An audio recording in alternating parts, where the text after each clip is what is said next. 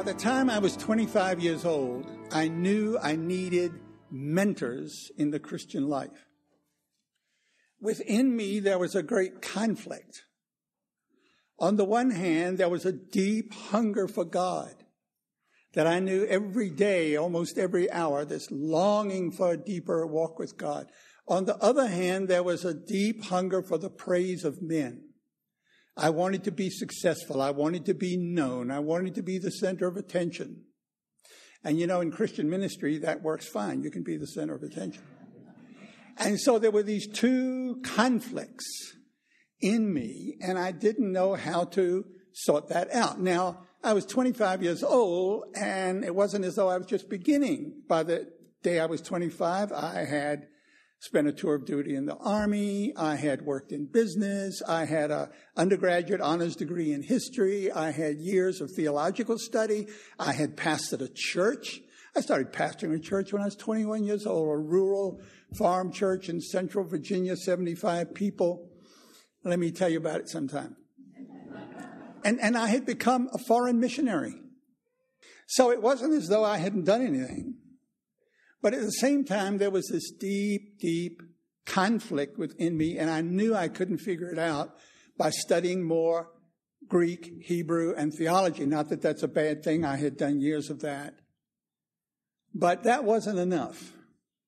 I needed to take what I had gotten and begin to put it into practice. And I needed to walk with others who were farther along in the Christian life that could teach me and mentor me in the ways of Christ. Now, George, you're supposed to be preaching on the lecture, lectionary this morning. So in this passage in Mark 6, what is Jesus doing? Now, there are a number of different ways you can look at this passage. So let me suggest that this morning we look at this passage as Jesus mentoring ministers. What's Jesus doing here? He's mentoring. He's mentoring. And he's mentoring a specific kind of minister. He's mentoring leaders. Have you noticed that not every minister is a leader? Have you noticed that? And not every leader is a minister. These are leaders.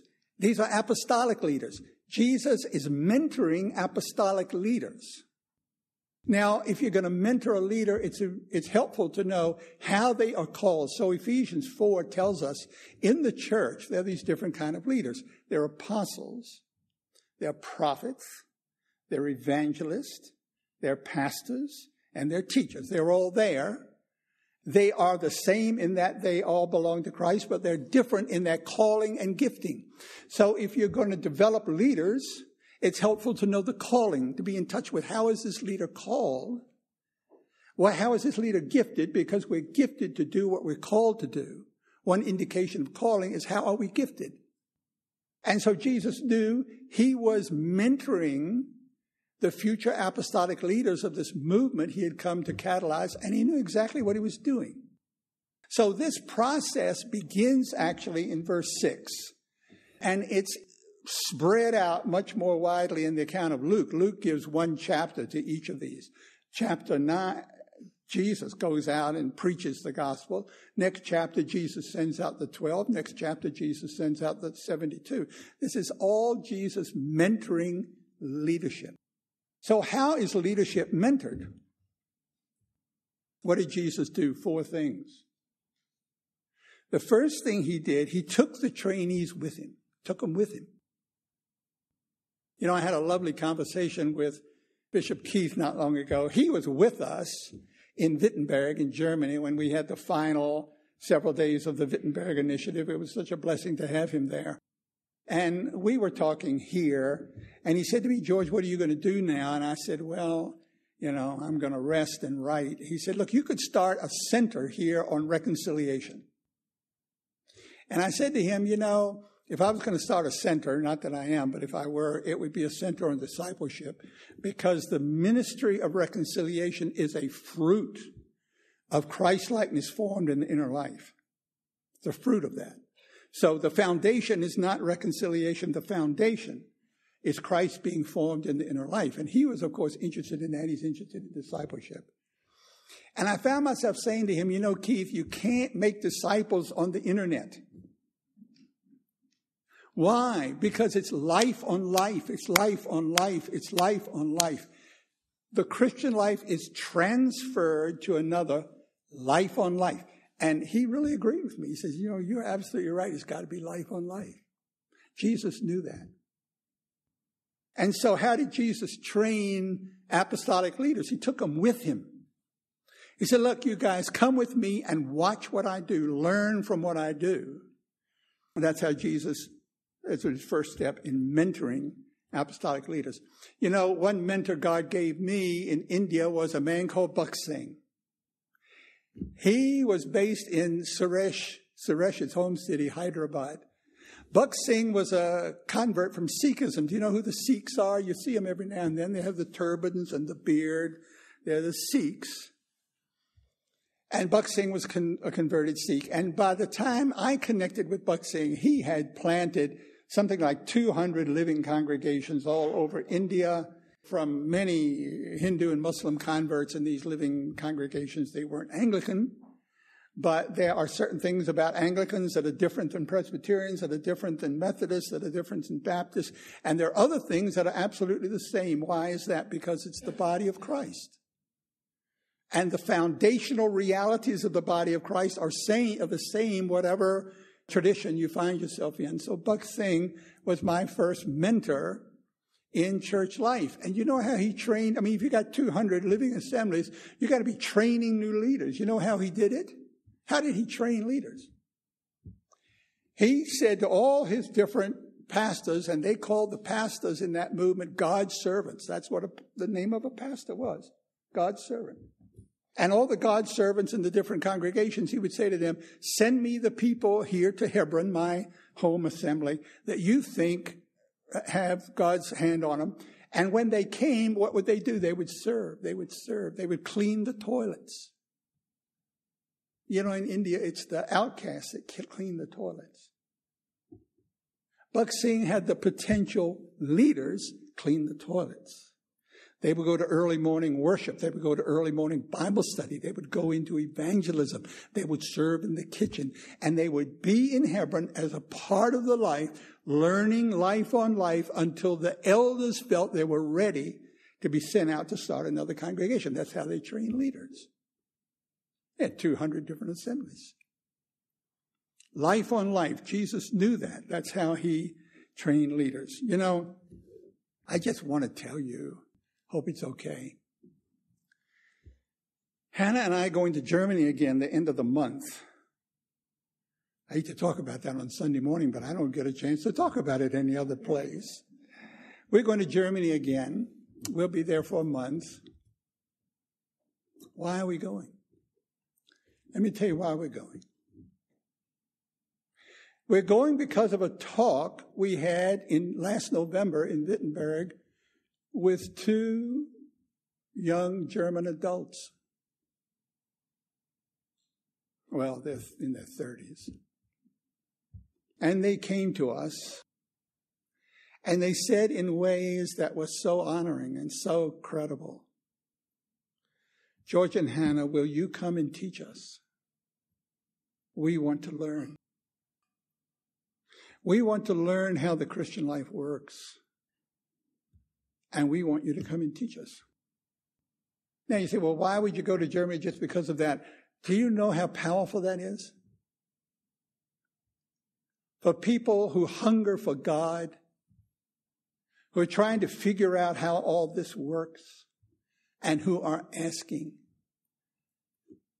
for impartation into their lives. So one of the things we're going to do is a six day seminar on spiritual formation. We're going to deal with discipleship, humility, inner healing, living in the presence, spiritual disciplines, learning how to forgive. All of those subjects. I'll tell you about that now. But anyway, we're leaving on July the 30th. Why? Because there's hardly any greater fulfillment than to impart in the lives of particularly younger people who are hungry for God and trying to figure all this out. Are there any mentors in this congregation? Are there any people who are trying to figure out the Christian life in this congregation? Holy Spirit, bring these two together. Bring these two together. Now, the second thing that Jesus did, he sent these young apostolic ministers into ministry early. He sent them in early. Mark 6. He sent them early.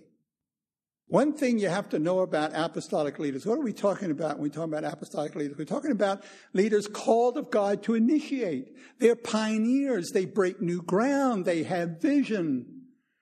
And that's why we need to know these people when we see them. Let me tell you why. Because we tend to want everybody to fit with the program. But young apostolic leaders don't always fit with the program. They have their own program.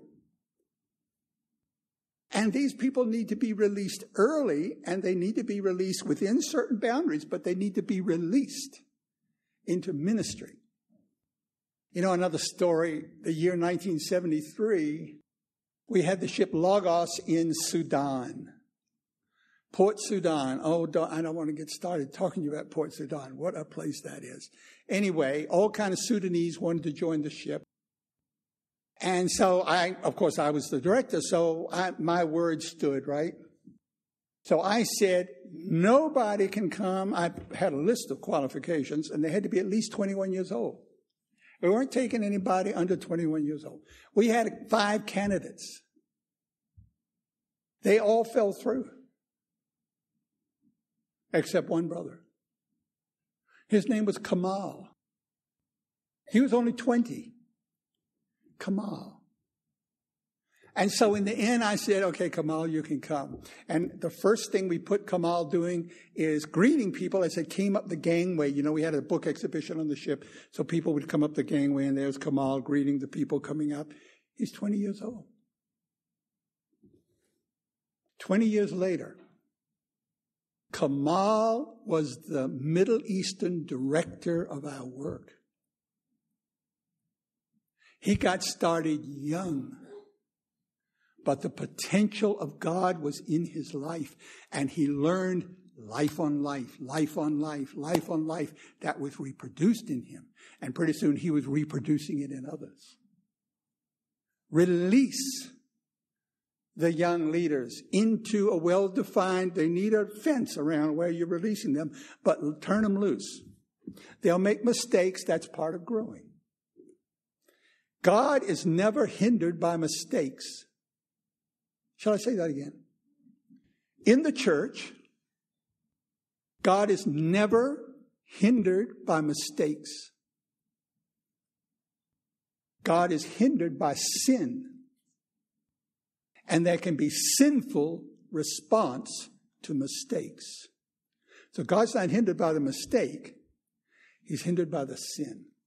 Release them early. Third thing that Jesus did, he called on them to rely upon the reality of the kingdom. Did you get that? When Jesus said to them, okay, you guys, now I'm sending you out. The only thing that you're supposed to take is your staff. Don't take any bread. Don't take a bag. Don't take money. Don't take extra clothes. Don't take all that stuff. Well, Lord, where are we going to get our food? Where are we going to get our clothing? Where are we going to uh, put up for the night? Where are we? What, how are we going to get all that? And the answer is, I'm teaching you to trust the resources of the kingdom. Did you know there's such a thing as the kingdom of God? Did you know that it's all around us? Did you know that we, from the kingdom of God, we can be supplied with material needs? You say, George, how do you know that? That doesn't sound real. George, get in the real world. Here's the real world. Jesus said, Seek first the kingdom of God and his righteousness, and all these things will be added unto you. Have you ever been in a place where all you had was God? That's some of our greatest need. We've never been in a place where all we had was God. You know, there's this hymn. I remember when I was finishing up in seminary, getting ready to go to India. There's this hymn. I remember the chapel service, we sang this hymn, so moved. We may trust him wholly, all for us to do. They who trust him wholly find him wholly true. Ever been in a place where all you had was God? If you're an apostolic leader and you're going to pioneer for God, you need to know what it's like to have only God and have the experience of God supplying from the resources of the kingdom. Now, this trip to Germany, another story. Hannah and I thinking, who should we take with us? And one couple, young couple, came to our mind. So we said, Lord, is this from you or not? We prayed about it for some days. We just mentioned it to them. They had already had the thought. Boy, is there any way that we could go to this retreat with George and Hannah? But the issue comes money. Where is the money going to come from? We haven't got the money. Household budget is tight. So we prayed, Lord, if you want them to be there, we pray for your provision. Within a week, from a resource that none of us expected, it wasn't planned. We didn't think about it. It wasn't some great strategy. All of a sudden, the needs were met. And this young couple is going with us to this retreat, having experienced again the supply that comes from the kingdom of God. And having learned that, you know, something, we can actually trust God to meet our needs. God is in control. Now, there's a final thing that we should mention in Jesus' strategy in this chapter of developing younger ministers. He told them to preach the gospel of the kingdom. Do you ever notice that about Jesus? Keeps talking about the kingdom and he keeps talking about the gospel of the kingdom. So let me ask you this. I realize this can be a little bit sensitive and I don't want it to be sensitive. I'm not trying to be sensitive here. I just want to ask you a question because it's a really important question. What gospel have you heard? And the reason that is so important is it translates into this question What gospel is forming your understanding of the Christian life? Now, for many people, the gospel they've heard is the gospel of how to get to heaven when you die. Theologically, we could call that the gospel of justification. How are you justified? And the good news is if that's the gospel you heard and that's the gospel that's forming your understanding of the Christian life, it's not wrong. It's part of it. It's like the multiplication table. If you say, Boy, I want to learn the multiplication table, oh, good. I know that two times two is four. Well, very good. That's correct. But there's a lot more to it than that. So what is the, what is the relationship between the gospel of how to get to heaven when you die and the gospel of the kingdom? So I've got time to say one thing else and then I'll close. You got to work through that. Do the theological work by intuitive Bible study to form an understanding of what is the gospel of the kingdom, because that's the gospel Jesus preached. So let me ask you a question just to get you going down that road. Do you know that there's two kinds of life in you?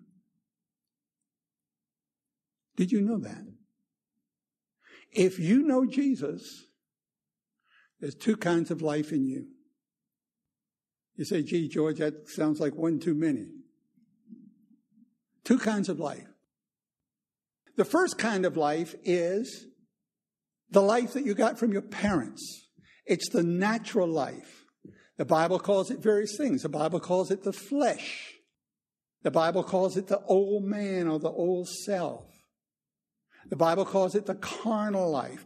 That's all the life that we all get. We get it from our parents. That life is in each one of us. The life of the flesh. What happens when a person truly believes? John 3. Jesus said to Nicodemus, Nicodemus, let me tell you something. Unless a person is born again, they cannot see the kingdom of God. Why is that? Because that which is born of the flesh, the first life, the old life, that which is born of the flesh is flesh, and that which is born of the spirit is spirit. So do not marvel that I say to you, you must be born again. So if you know Christ, you have been given a new life. It's the life of Christ. The life of Christ is in you. His life. Now, the old life, the carnal life, the flesh life, battles against the life of the Spirit. It battles against it. So this is the dynamic of the Christian life. I have to learn how to put to death the carnal life in order that the life of Jesus may find its fullest expression within me. How do I put the carnal life to death? Discipleship.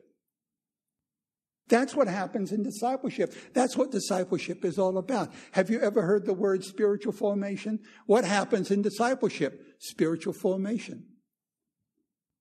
Spiritual formation is the fruit, the product of discipleship. And the product of spiritual formation is the old life gradually, gradually, gradually is put to death. And the new life fills and fills and fills and fills until Christ is formed in the inner life. And when Christ is formed in the inner life, there is joy and fulfillment and beauty and peace and love and glory beyond anything we could imagine. Do you want that?